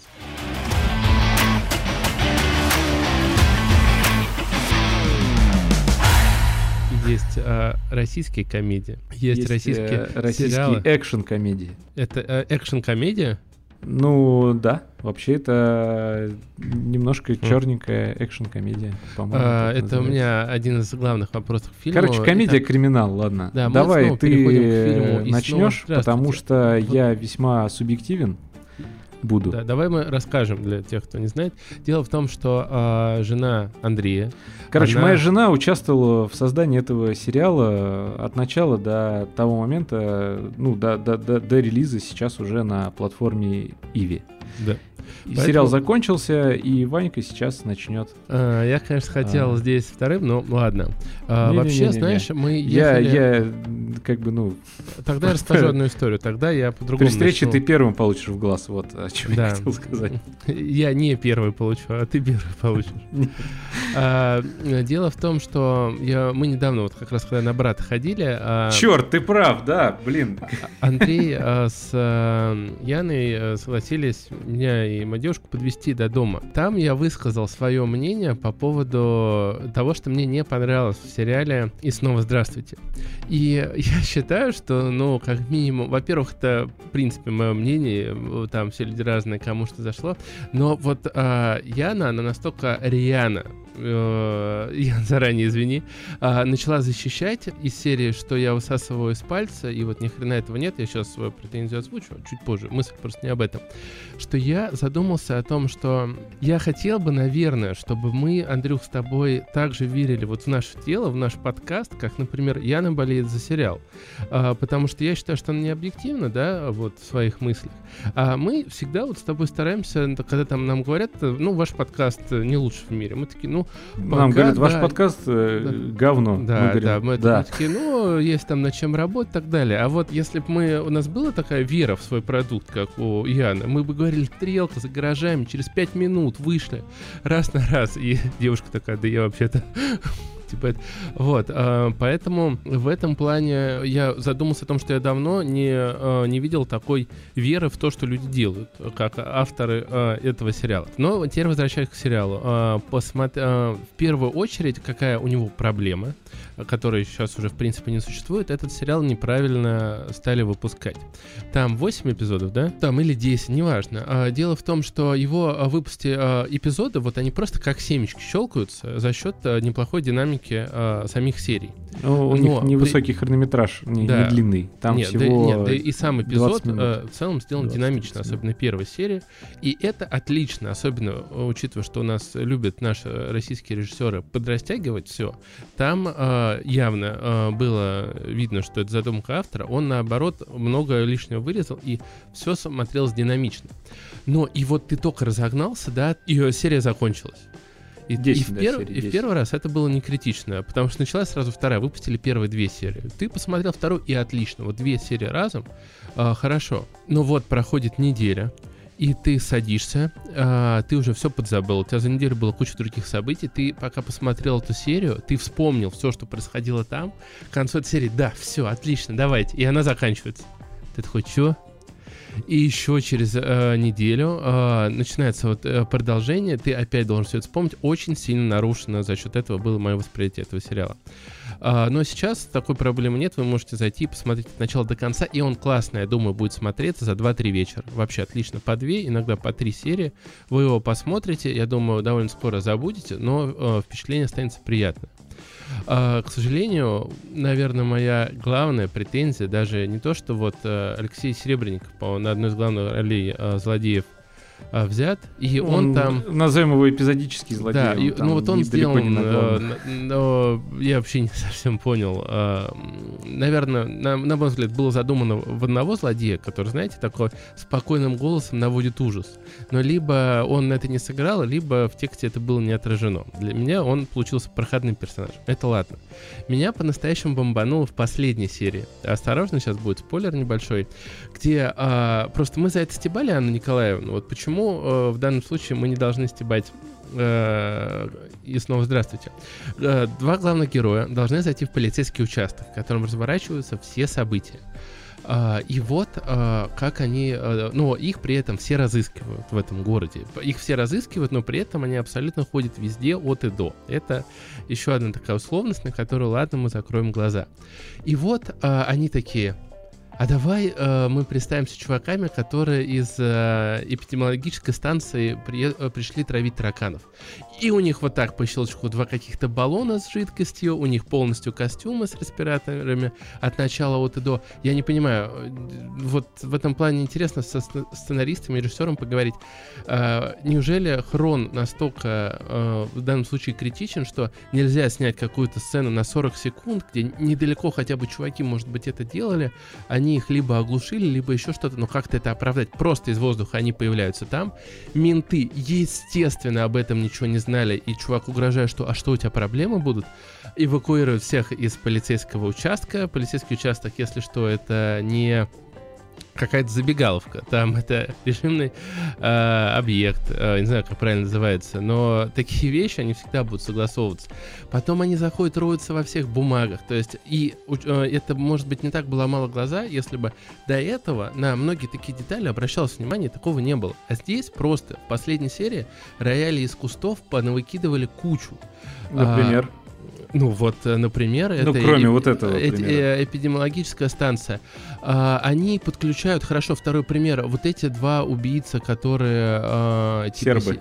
Э, РБ. Сербские а, братья-близнецы. Да, два, два Ибрагима. А, если у вас был такой а, супер боец, изначально нельзя было его а, подзарядить, а, убить этого чувака. Но это ладно, вот больше меня... из, из, а, главного героя, Мерзликина, который играет. А, а, гла- главный злодей не знал, что он жив. Но подожди, когда он уже вернулся в это, он хорошо, ладно, хорошо, это все. Он не это... понял, он не понял, что это, это он, и, и он претензия... пошел отправить, он решил убить другого человека, который, собственно, служит в этом полицейском участке. Поэтому ну да, типа он. Э, ну, э, хорошо, согласен, тут я не прав. Э, так или иначе, но главное, что хочется в конце какой-то э, нормальной концовки. Вот даже если взять, э, ну, вот «Вампиры средней полосы», в чем они мне во многом зашли? В том, что первый сезон от начала до конца закончен. Это не мешает им там сейчас делать второй сезон. А, та же мелодрама, которую мы брали, крутая комедия, у нее слабая концовка, откровенно слабая концовка, но она законченная. Там нету вот такого задела под следующий эпизод. А там э, просто э, все сделано под следующие эпизоды. У него в последней серии появляется дочь, а у него в последней, э, и в последней не серии... В последней он, серии. Он, ну, ну, хорошо. А он, естественно, ее не находит. А, естественно, там новый оборот. Э, ну, хорошо, давай так. Я сейчас примерно расскажу сюжет э, второго сезона. Вот как я его вижу. Давай. Я согласен, что я могу быть неправ. Вот он выйдет, а мы проверим. Давай. А, сейчас все это, мне кажется, укладывается в то, что а, у него, у главного героя, будет роман с женой этого парня. С женой? Э, не с женой, а с матерью этого парня, э, другого главного героя. А, Ты меня напугал. И, и она будет постоянно такая переживать за него, но он, он обязательно там найдет э, секрет, как ему не умирать и стать нормальным человеком. Эти э, влюбленная парочка, она рассорится, э, где-то в начале у них будет кризис отношений, и к концу они его решат. И третье это Коля, вот этот вот главный злодей, да? Вот, э, возможно, его там в начале э, дропнут и появится... Ну, ну, надеюсь, что так не будет. Но, мне кажется, еще сильнее с ним крутить уже некуда. Э, так или иначе, вот э, я, если конкретизировать что-то общее, может, из всего, что я сказал, получается, что у меня плохое мнение о сериале. Нет, я считаю, это одно из лучших из комедийных сериалов, что у нас было снято. Просто меня немножко подразочаровала концовка, которую очень э, много сделали, задела на будущее и не сделали нормальной концовки. И, э, ну, э, я не буду там говорить, что в середине динамика подпросела. Для меня она подпросела, как я говорил, из-за того, что очень отрывисто было повествование. В общем-то, я всем рекомендую э, посмотреть две серии, и я думаю, после этого, как вот семечки зайдут остальные, вы посмотрите, ну, нормас вообще вторая сезон последние, последние слова Ванька сказал, чтобы моя жена да, не убила меня прям в глаз. Но как бы, не, понимаешь, сейчас в конце у Яны спросил, какая оценка, вот э, я спросил, как, э, что бы ты поставила, и снова здравствуйте, она сказала 9 баллов. 9 да, баллов для да. меня это ну, что-то вот из серии э, таких эпохальных сериалов, э, э, типа той же клиники из наших российских сериалов я вообще ничего подобного не назову. Может быть, э, там участок, и то надо его уже пересматривать, э, за что это. А, у сериала есть косяки. А как же бригада? Бригада, ну, опять же, ее там надо посмотреть э, нормально, потому что я ее только по нарезкам из ТикТока сейчас помню. А, на мой взгляд, оценка этого сериала крепкая такая 7,5 э, посмотреть, кайфануть, забыть. Ничего там великого, на мой взгляд, как бы не страшно мне было это произносить. Нет, но э, хороший сериал снят с душой. Вот так. У меня есть сразу, ну, я, у меня блин, как бы так сказать. Короче, условно, есть некоторые NDA, поэтому при, примерный, э, по крайней мере, я знаю один э, важный. Блин, сложно-то как говорить. Да, Короче, да. Э, есть один момент, который немножечко поломает твое предположение о том, чем будет второй сезон. В чем он заключается, я говорить не буду. Э, по понятным причинам. На, на вот всякий меня случай. даже второй, э, понимаешь, у них, ладно, была бы такая завязка, что она бы заинтриговала, и я бы такой пришел к ним на форум, или я не бы написал, я хочу второй сезон. Но и вторая завязка, она не стоит того, чтобы сливать половину последней серии ради нее, понимаешь? Ну, Может сделать короче, нормально, и потом... Да, я понял, да. Ты, ты уже сказал об этом. Я не люблю оценочные системы, на самом деле типа там 8 из 10, 9 из 10, 10 из 10, потому что они, мне кажутся, излишне субъективными, и на эти оценки очень много влияет э, личный эмоциональный фон рецензора прямо сейчас. Или общая какая-то необходимости лоббировать тому, кто выпускает этот продукт или тому, кто его конкурент. Поэтому что нам, в общем-то, показывает условно Поэтому Андрей, короче, не может сказать. Э, Нет, да. я не скажу оценку, потому что я не, не люблю цифровые оценки. Я пытаюсь все ввести к нам сюда оценочную систему в стиле попкорновость, драйвовости и так далее. И одна из самых главных для меня оценок... Извините, я перебью, но у этого фильма очень высокая попкорновость. То есть вот я реально рассказывал тогда, ну что вот, заказали... Видишь, да, попкорновость а, слушай, да, грубо высокая. говоря, даже не это. Но высокая попкорновость, она не может перебить э, какие-то другие вещи важные. Сериал не задуман тебе показать э, ну, на мой взгляд, опять же, сериал не задуман нам показать и поднять какие-то глубокие мысли и привести нас к каким-то умозаключениям о том, что да, вот если бы было вот так. Я говорю о том, что о моральных выборах там, ну, знаю, хорошо, о, а о том, о чем мы говорили в сериальном выпуске про человечную человечность, Нет, про ну, подожди, человека на этом а, мире. Грубо говоря, я согласен, но та же, например, мелодрама тоже не, не несет таких этих, но что-то отражает, показывает, раскрывает для меня принесла только одно, это то, что, как я повторюсь из сериального выпуска, автомо- автомобильный, э, телевизионный работник для меня там есть глубокие смыслы, закинутые исключительно, знаешь, наши для наших. Типа, Хорошо, а, по-другому скажу. Не, э, ты считаешь, что плохо, когда за каким-то смехом и позитивом есть что-то больше? Нет, я такого не говорил. Ну, хорошо, но если я это говорю о том, что в этом сериале не ставятся задачи поставить тебе, за, за, запустить тебе в мозг какую-то очень глубокую мысль, которую ну, ты, посмеявшись, хорошо. потом я будешь говорю, днями обрабатывать. У этого сериала абсолютно другая задача, и как ты абсолютно прав, это развлечь да тебя ты говоришь вечером. как политик, последние 10 минут, вот я не понял вообще ничего особо, что ты сказал. Ну, я ну... ничего не могу поделать с этим. Короче, mm. оценку я этому сериалу поставить э, могу, и для меня она тоже там в районе типа 7,5 и она совпадает с кинопоиском. Это если вот оценочно это рассматривать. Но я пытаюсь довести, а ты меня все время перебиваешь мысль свою. Да потому что, что... ты растягиваешь. Э... Да я не растягиваю, да. ты растягиваешь. Ну... У тебя вон, посмотри на свои штаны, у тебя уже они висят на коленях. Куда? Да, Сколько да. так можно? Если бы у тебя было что доводить, ты бы не отвлекался на все, на мои штаны. Да у меня есть что доводить, у меня целый лист написан, ты мне не даешь сказать просто. Ты постоянно а у тебя лист написан а, а, Я не ну, говорю не а, ничего этого я не говорю. Короче, что я говорил? Я вот забыл теперь. Ну, у тебя целый лист написан. Ну, у меня целый лист написан, но я подвел к моменту начала этого листа. Да, да, скинь мне, я зачитаю. Короче, э, идея того, что в этот сериал, еще раз повторюсь заново, сейчас подожди, э, на мой взгляд, в этот сериал не заложено никаких э, глубоких мыслей. То, чего ты, э, вероятно, может быть, и ждал. Я не знаю.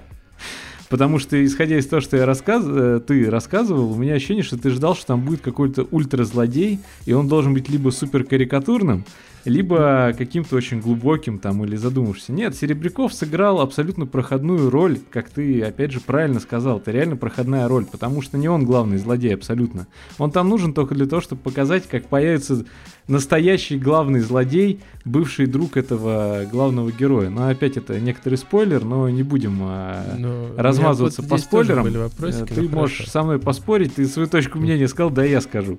Да, а, кислотные моменты. Вот что для меня было главное в этом сериале, потому что это попытка сделать черную комедию. И черных комедий среди сериалов я вообще, в принципе, не могу вспомнить. Я сегодня пытался вспомнить какую-то чернушную комедию, именно криминал-драма, да, вот это вот, как, как написано, только с налетом такой легкой какой-то психоделии, которая происходит вообще у тебя сейчас перед тобой, потому что сама задумка сериала уже намекает на то, что тебе сейчас будут показывать просто немножко дичь, но только дичь в хорошем смысле этого слова.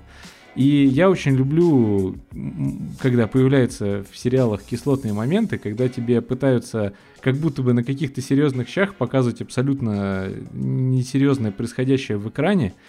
И, например, когда во время активной фразы развития ну, какой-либо части сюжета, что такое для меня кислотный развития. момент?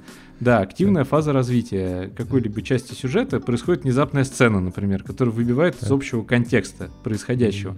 Помнишь, когда два вот этих исследователя вдруг неожиданно начинают петь фантазер?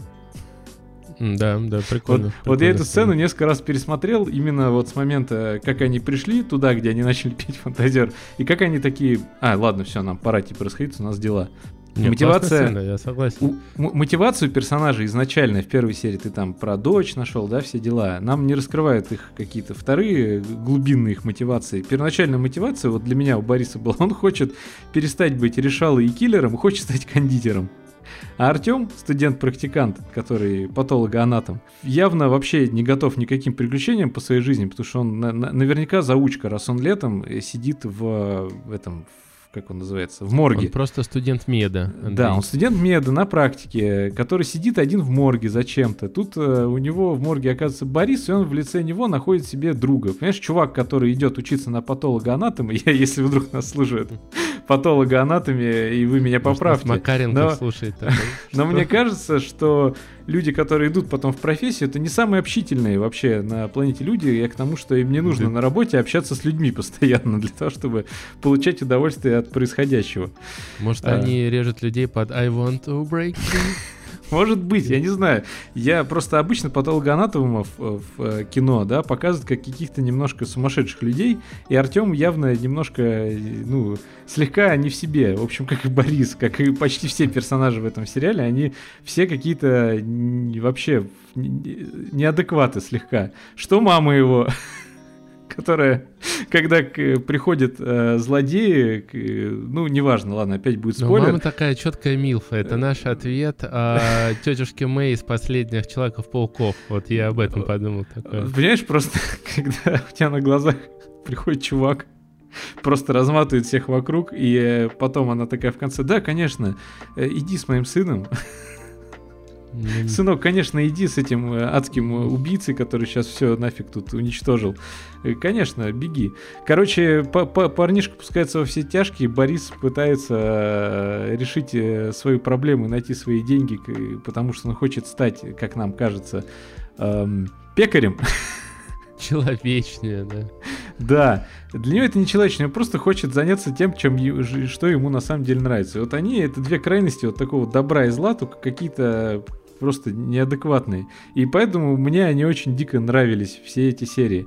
По поводу твоей претензии к тому, что сериал э, неправильно показан, да, ну, в плане, что, типа, раз в неделю, там, по, по одной серии, абсолютно с тобой согласен, потому что для меня то количество событий, которое происходило практически в каждой серии, оно реально очень плотное и показано за довольно короткий э, срок времени. Из-за этого мозг э, к следующему моменту запоминал, к следующей серии запоминал только какие-то основные моменты. А, потом еще по персонажам. Вот э, бывшая жена Бориса, главного героя, ее вот этот любовник. Аглая Тарасова, да. У меня рук, да. отдельный вопрос. Зачем эта линейка вообще? Что она а, дает? Нет, она прекрасна. У меня как раз очень понравилась эта парочка. Это прям явный какой-то амаш к фильму «Жечь после прочтения», наверное, не знаю. Мне, мне, мне почему-то так хочется думать. Там была парочка тоже таких странненьких ребят, и э, все, что происходило, когда они попали в водоворот сюжета фильма «Сжечь после прочтения», они начинали придумывать себе кучу разных проблем, которых вообще не было видя вокруг каких-то там шпионов, контрразведку, что их там пытается кто-то убить, что с ними пытается там кто-то что-то сделать. шпионы были, подожди. Да нет, нет, в том-то весь и прикол, в том, что они там были, но их там не было, как и здесь. Тут есть реально чувак, которого они убили, но они его не убили. И поэтому они начинали себя накручивать э, и, в общем, пришли к тому, к чему пришли в самом конце. И это довольно иронично. И вот это несколько линий я тут для себя увидел в сериале. Вот несколько линий. Есть Борис и Артем, э, главные герои, да? Главный да. антагонист Николай и э, проходной Серебряков, который как будто бы вроде бы должен показаться нам злодеем, но немножко по сюжету все разворачивается совсем иначе. Исследователи, которые борются за справедливость, за правду с системой, и все они на самом деле, и вот эта вот парочка. Вот именно, и вот эта вот парочка, она вообще не вплетена в основной сюжет. Нет, нет, ну, послушай. Ну хорошо, почему? Ну, это ты мне ответь, почему. Она в конце... Значит, ты говоришь э, мне, я сейчас хочу рассказать, почему они вплетены в основной сюжет, а ты мне говоришь, расскажи. Ну, потому что она ты в конце достает ноут, и э, за счет того, что она у этой гадалки спрашивает, э, откуда э, показывает фото Бориса, э, та понимает, что этот говорит, идите нафиг, она понимает, что он жив. Но мне вот как раз, ты говоришь, э, переплетены, вот все три парочки, что ты назвал, они реально переплетены, все очень круто, здорово, классно. Ну, лично у меня ощущение, что просто четвертая парочка тоже должна была быть вплетена более тесно, что-то по сюжету менялось, и она немножко идет параллельно со всей линией. Вот. Э, на самом деле, правильное ощущение, именно для этого они здесь и нужны. А что это дает? Это тебе дает, во-первых, возможности в сюжете внутри уже, там, если совсем глубоко туда вспомнить сериал, э, Артему оказаться у него на квартире, э, объяснить, э, в общем, отношения Бориса с этой его женой, которую он на самом деле не очень-то и любит, и в целом эта парочка здесь нужна только для того, чтобы добавить вообще идиотии происходящему. Вот для чего, на мой взгляд, они здесь нужны. Хорошо. Я хорошо. объяснил, я объяснил, э, кого они мне напомнили, и эти ребята, они весь сериал вообще абсолютно ничего не делали для сюжета, думая, что они очень важны для всех развивающихся событий. Но они не знают, что они в сериале. Вот почему и я с них дико перся, и особенно вот с этого ее любовника, который там ходил Гене Букину, а тут, кстати, в сериале играет Гена Букин. Актер, который играет, да, играл да, Гена да, Букина. Да, да. Я был удивлен его там увидеть. Мне жена говорила, а у нас вот играет этот чувак. Я такой, а ну да, классно. А потом, когда я увидел, я понял, что это за чувак. Хотя сериал я это не смотрел, он мне не нравился. И, а тут он смотрится вообще прикольно. Хоть и эпизодическая роль, но красавчик, что сказать. Не растерял, скажем так, с годами э, некого своего какого-то шарма, я не знаю, как это называется.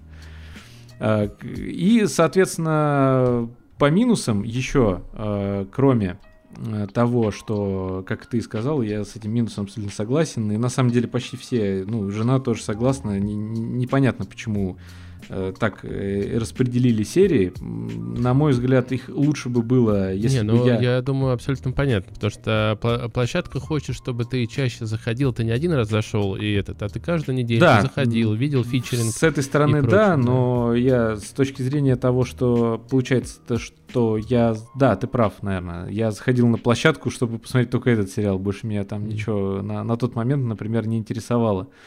И каждый раз э, после просмотра э, сериала нам э, рек- система рекомендаций Иви после каждой серии абсолютно предлагала посмотреть фильм «Бумер». Просто как бы, почему каждый раз, раз ну, в неделю он нам ну, заставлял ну, посмотреть «Бумер»? Ну, ты, ты смотрел «Бумер»? Да я понимаю, почему, но почему но там же из недели... Да, почему из недели в неделю один и тот же фильм? Есть еще ну, потому что, другие если у них вам сериалы. Нравится Мерзликин, смотри «Бумер». Ну, вот это абсолютно не, неправильная позиция Иви, ну да ладно. Просто, ну, ребят, ну, типа, есть система рекомендаций. Я понимаю, что это сложно настраиваемая история. Сделать mm-hmm. ее даже если в ручном режиме, даже на Ютубе, когда ты загружаешь свой ролик, ты можешь сам выбрать то, что ты хочешь, чтобы твои зрители посмотрели. Ну почему бумер-то? Там у них еще много есть новых фильмов, сериалов.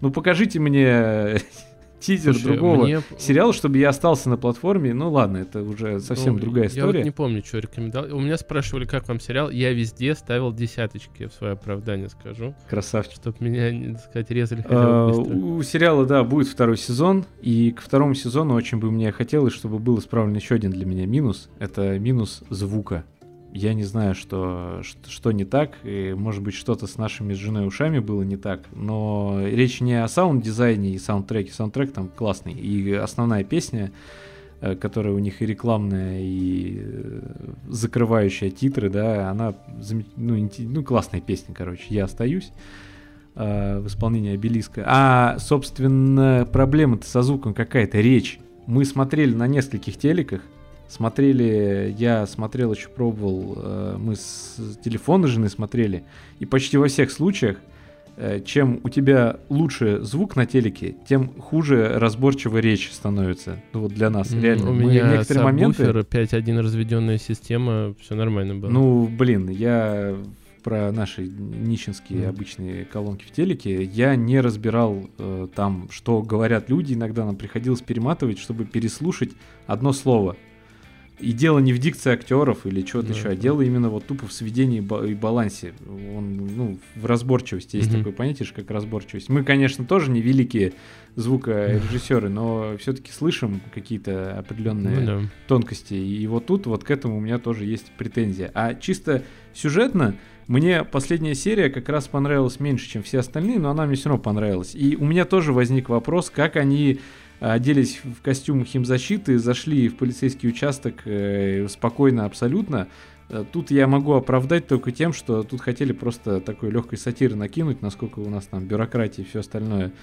При, при всей нашей бюрократичности, любви к э, бюрократии абсолютно всех жителей э, нашего государства, как бы все ее не хаяли и не ругали, э, то Э, ну, что типа, вот сидит некий дежурный, да, там к нему зашли и сказали, он поверил, ушел. Ну, не знаю, короче. Я этот момент э, сильно как-то, ну, на нем не, не акцентировал внимание, он меня не смутил, просто я э, такой, типа, а что, говоря, они реально вот так просто зашли в полицейский участок? Причем они перед тем, как зайти, говорят, ты что, просто возьмешь и зайдешь в полицейский участок? Mm.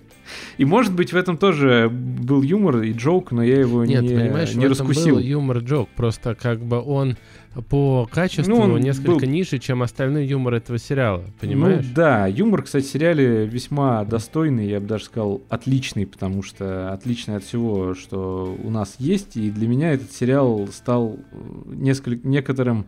Ну, это просто он необычный, вот. Он необычен для... А я очень люблю необычные, особенно сериалы. Тем, что, во-первых, на отечественном рынке я тысячу процентов не смогу назвать вообще ни одного аналога.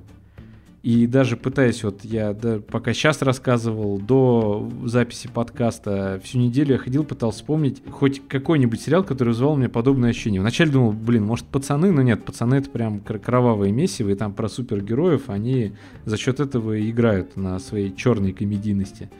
А здесь я не могу реально вот ничего вспомнить. Вспомнил вот «Сжечь после прочтения». У меня тот фильм вызвал... э, Я его два раза пересматривал. Он э, необычный, странненький. и не- некоторым он не заходит. Но при этом э, в нем есть вот этот самый ки- кислотный юмор э, и переворачивание с ног на голову некоторых э, моментов. э, Только те их не напрямую на тебя вываливают, а показывают просто через события, да, ну, ты потом, когда уже в голове переворачиваешь, такой, а, ты помнишь, ты смотрел «Жечь после прочтения»? Нет, не смотрел. Посмотри его, вот просто А. интересно, просто интересное мнение, можно даже за подкастом, и те, кто слушатели э, сейчас здесь еще остались Хм. на этот момент тоже, посмотрите, пожалуйста, не пожалейте своего времени, там играют классные актеры, там Джордж Клуни, э, Брэд Мгм. Питт, э, кто там еще, сейчас скажу, А, кто этот еще, пока не солидный. забыл. А, слушай, А, вот я бы сказал... Сейчас, две секунды, две секунды, да, я потом просто, чтобы смонтировать. Ужечь после прочтения оценка 6,9. Это почему я не люблю оценки. Для меня это вообще не 6,9. Так, значит, в ролях там Джордж Клуни, Фрэнсис Макдорманд, это актриса, Брэд Питт, Джон Малкович, Тильда Мгм. Суинтон. Гоша Куценко. А, Джейка Симмонс, тоже офигенный актер. Других я уже не, не очень знаю. Олег Крупа. Хм. Олег Крупа. А, у фильма «Жечь после прощения» невысокая оценка, казалось бы, но для меня оценка значительно выше. Фильм 2007 года, и это как раз вот тоже драма-комедия «Триминал», э, «Триминал», «Криминал», триллер. Там э, раскручивается, казалось бы, очень крутая история, которая на самом деле... Ну ладно, в общем, посмотрите. э, И, может быть, э, в разрезе того, что я сейчас рассказал, поймете, о чем я говорю. Хм, Ну, я как бы объяснил, А- что, что я рассказываю, но именно про ту парочку, вот я Ну, про это хотел Мне сказать. показалось, и снова здравствуйте, на самом деле, вот ты говоришь, типа, черная, этот, черная комедия. Я вообще не назову черной комедией абсолютно. На мой взгляд, это очень семейный сериал. Очень семейный. А, И это один из проблем сериала а, с точки зрения современного зрителя, к сожалению. А, ну, даже нет, это неправильно назвать проблемой сериала. Проблема то, что у него не будет такого продвижения, как а, вот а, я периодически смотрю ТикТок, да, и вот а, один из контентов ТикТока, то, что вырезают какой-то интересный кусочек из сериала и кидают. А, в 7 из 10 случаев это кусочек, когда там одна из а, персонажей раздевается, а, и там проходит там по отелю а, в трусах, еще что-то. И вот из, из сериалов, как правило, вырезают такие нарезки. Нарезки, что-нибудь провокационное, что-нибудь э, такое. э, из той же Анны Николаевны такое любят пихать. А, потому что наш зритель падок, э, ну вот, если ты хочешь, чтобы сериал был популярным, он падок на такое. И э, поэтому такого много и в «Беспринципных», и в Анне Николаевне и так далее. И надо сказать, что вот эти два сериала, которые я перечислил, они довольно хайповые. И респект э, вампирам, которые смогли стать хайповыми без, э- без этого. Сможет ли и снова «Здравствуйте» приобрести такой же статус? Вопрос. Но они, конечно, идут по тяжелому пути, где нету вот такого контента ради просто хайпового контента. Я бы э, сказал, что весь юмор, он довольно-таки... Я вообще там пошлых шуток особо не помню. Я, я, я бы сказал, вот мне, вот для меня черная комедия это карта деньги два ствола, Снэйч. Я тоже сериалов таких не назову, но вот это да.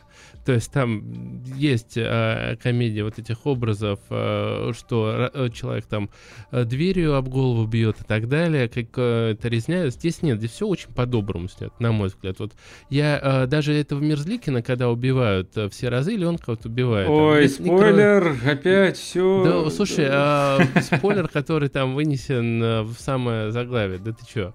А, поэтому, на мой взгляд, э, это не черная комедия, это вот такой неплохая семейный сериальчик, вот, э, на 3-4 дня. Вот посмотреть я бы даже своим родителям, говоря, такое мог бы порекомендовать, в принципе, спокойно. Ну, родителям мне было бы несложно порекомендовать, а вот детям я бы это никогда не порекомендовал. Э, Ой, да, Несмотря на то, что вообще. я тоже как был ну, мелким, хорошо, а что, а что кто там, захочет, а, найдет, но а это что там такого, что можно история. детям не порекомендовать? Понимаешь, просто вообще, в принципе, показывать детям, я считаю, хотя я сам, в принципе, рос спокойно и вырос вроде нормальным, адекватным человеком, несмотря на то, что записываю подкаст, Euh, bah, показывать э, такие довольно... Нет, дети его могут посмотреть, да, я не спорю. Ну, там дети, Просто... ладно, давай, де- дети там, э, грубо говоря, подростки 14-16. Нет, ну, подростки спокойно, конечно, идут и смотрят. Они и так все равно посмотрят. Что, в общем, что я в этом Марлите полез, не знаю сам, если честно. Не, я, я Но я не об этом, я просто... Нет, это не семейная, не семейная, это, это черная комедия. Да, а в, в чем Черная комедия,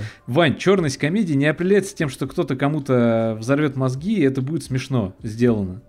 Черность комедии заключается в черности юмора. Да я юмора не, над теми вещами, над которыми не, обычно не смеются, сидя за столом.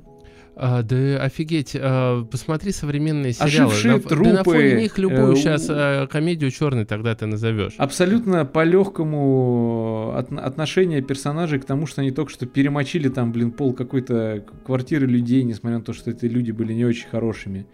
И это, ну, блин, это, это так не может быть Семей, семейной драмой. Ну, Ой, семейные да, драмы, господи, ты... семейной комедии. А, я думаю... Семейная ну, комедия а... это когда цветочки там на свадьбе кто-нибудь ну, кого-нибудь украл подарок. Ну, это там. пример какой-то семейной банальной Поехали драмы. Понимаешь, этот. Я, ну хорошо, лично я для себя ничего черного э, не увидел, и ну, в целом значит, фильм очень, разные, сериал разные очень положительных красках снят что я могу сказать, разные. А, хорошо, а вот эта любовная история а, сына, вот, а, короче, этого парня из морга и вот этой девчонки, ну, это же просто классическая love story, что мне какое... Ну, mm. разве только не считать того, как С танцами они в общем, познакомились, и чем, офигеть, что они вот делали, комедия, какого, так... какого уровня были эти танцы. Абсолютно да. нелепейший танец. Очень смешной, кстати, танец. Танец, я, я с него проржался. Не знаю. Почему? Ну, ну ладно, я просто не согласен то, что это прям черная комедия. Это комедия, да, согласен. Ну, Но вот, нет. а для меня она черная. А сделать свой вывод можете сами в комментариях, если уже посмотрели. А если не посмотрели, то сорян за спойлеры, но мы предупредили. И в описании тоже предупредим. Да, мы вроде там особо-то не спойлерили. Ну, как сказать. А Ванька просто развратный э, сериал-ман. Это разные предложения, да.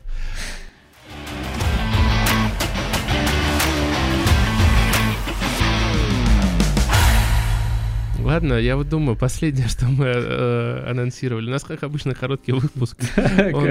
Самый короткий. Да, да, уже почти по два часа. Ладно, я быстро расскажу, тем более э, моя история всегда запихивается в самый конец, как ну, говорил Андрей. Э, в общем, в общем, просто забавная ситуация, которая образовалась, и мне так повезло, а далеко не всем в жизни так везет. А, дело в том, что многие из вас а, э, сталкивались с тем, что для некоторых игр невозможно найти хорошего соперника. Если это шутер, то довольно быстро ты улетаешь в топы каких-нибудь зубрил, если играешь круто, и попадаешь к людям, если это батла, который с пистолета тебя через всю карту простреливает. А если это вот стратегия, про которую я сейчас буду говорить, жанр РТС, то ты быстро попадаешь на людей, которые Хоткеи забиндены на а, все клавиши, которые а, знают там три тактики, которые этими тактиками активно спамят, да, ну, ну они там либо идут быстрый раш, либо идут, идут там, например, условно конница, да, и если ты э, просто до этого побеждал за счет того, что ты что-то там быстренько придумал, ты довольно быстро на них попадаешь.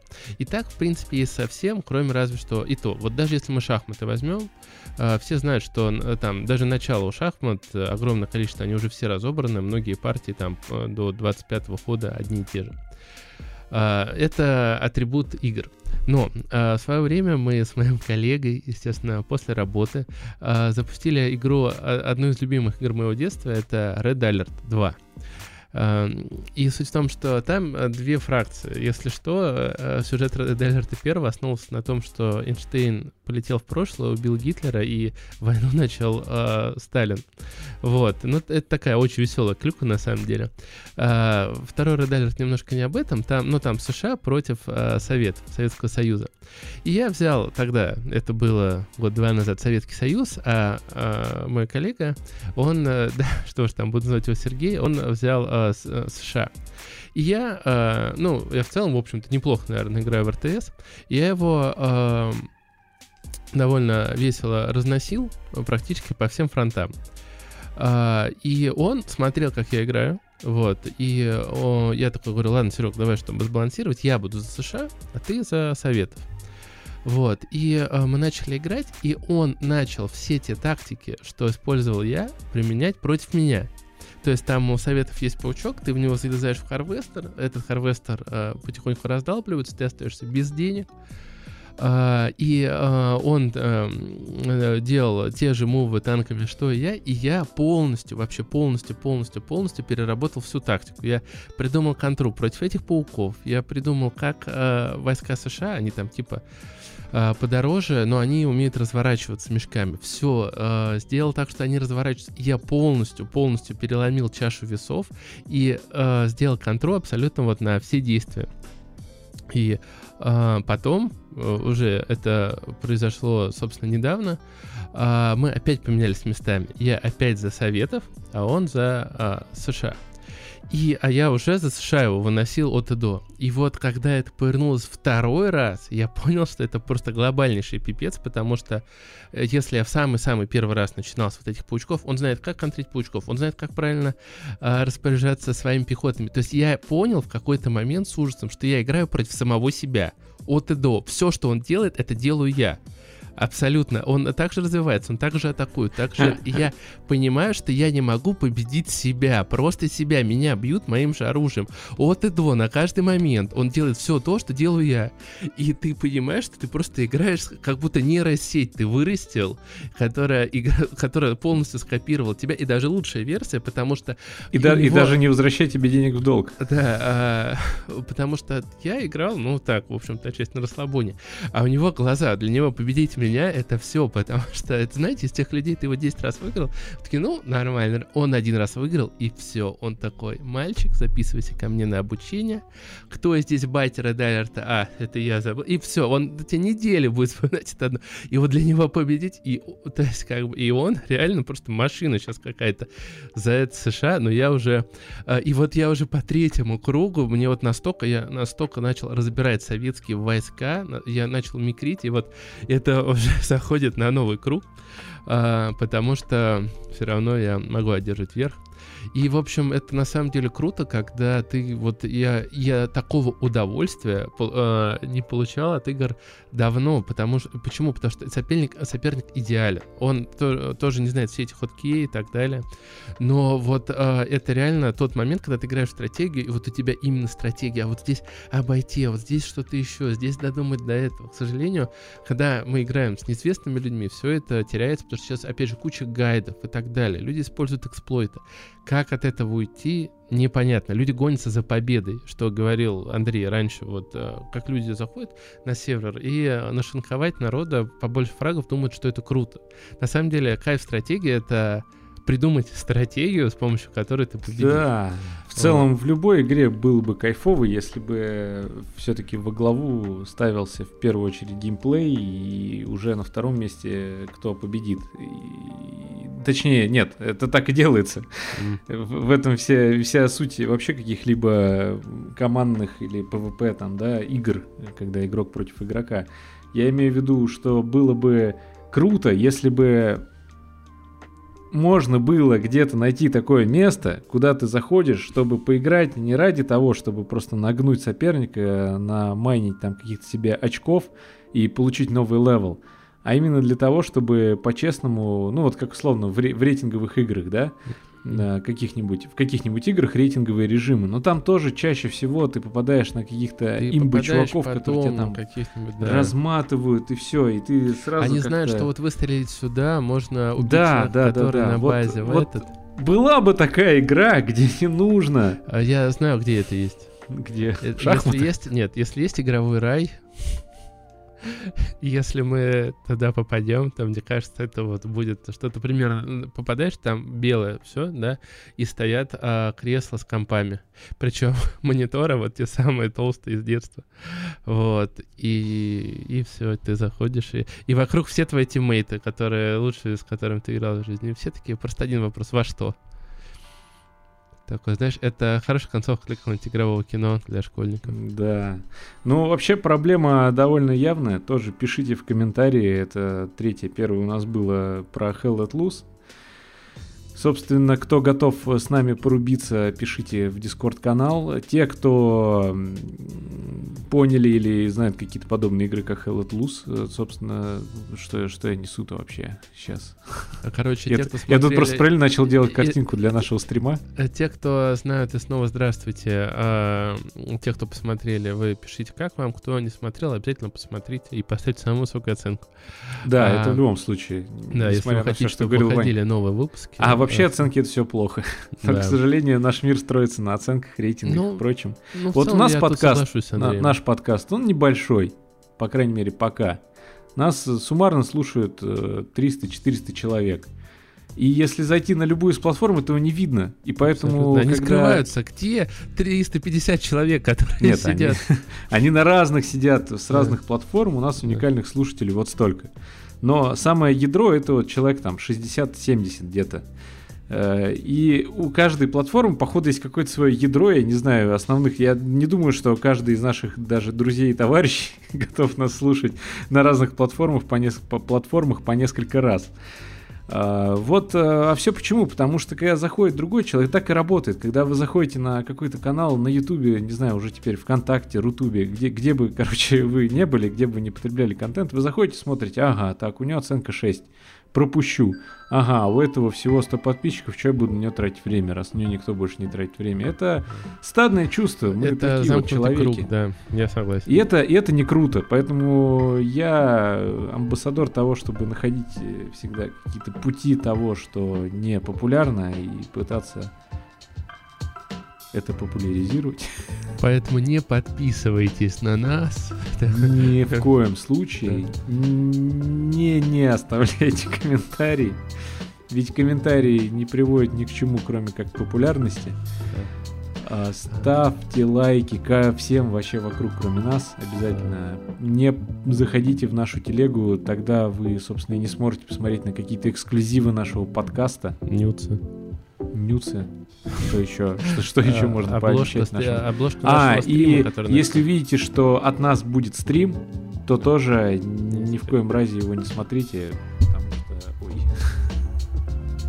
это все, все плохо может закончиться. Мы зажремся, начнем зарабатывать много денег, перестанем делать э, такие длинные выпуски. Выпуск будет по две минуты, да? А, ладно, короче, всем спасибо, кто дослушал до этого момента. Мы всех Любим обняли, вас. поцеловали. Так. Обнимаем, а, да. просим, а, не просим. И шлем вам пока. Да, пока-пока. Не вас, а вам. Шлем вам пока. Пока-пока.